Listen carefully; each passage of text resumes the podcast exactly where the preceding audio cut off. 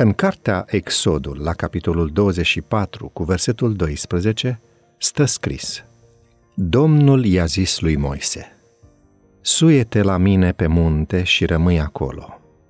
Eu îți voi da niște table de piatră cu legea și poruncile pe care le-am scris pentru învățătura lor. Dumnezeu i-a spus lui Moise care este scopul legii, mai precis, al celor zece porunci. Pentru învățătură. Desigur, ai putea să te întrebi ce mare lucru poți să înveți dintr-un text care poate foarte ușor să încapă într-o pagină. Numai că nu vorbim despre un text oarecare, ci despre unul care reprezintă tot ceea ce poate fi mai important în această lume, și anume diferența dintre bine și rău. În acest text își poate găsi adevărata semnificație morală orice lucru pe care îl face, îl spune sau îl gândește vreun pământean.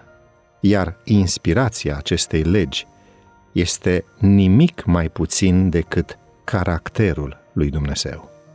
Care ar trebui să fie scopul final al educației? Acumularea de cunoștințe sau pregătirea unei cariere? Hmm, nu numai atât. Dincolo de aceste obiective există un scop fundamental, și anume formarea caracterului. Autoarea Ellen White, în cartea Educație, la pagina 44, scria, citez, O cunoaștere a lui Dumnezeu, părtășia cu El în studiu și în muncă, asemănarea cu El în caracter, acestea urmau să fie sursa, mijlocul și țelul educației lui Israel.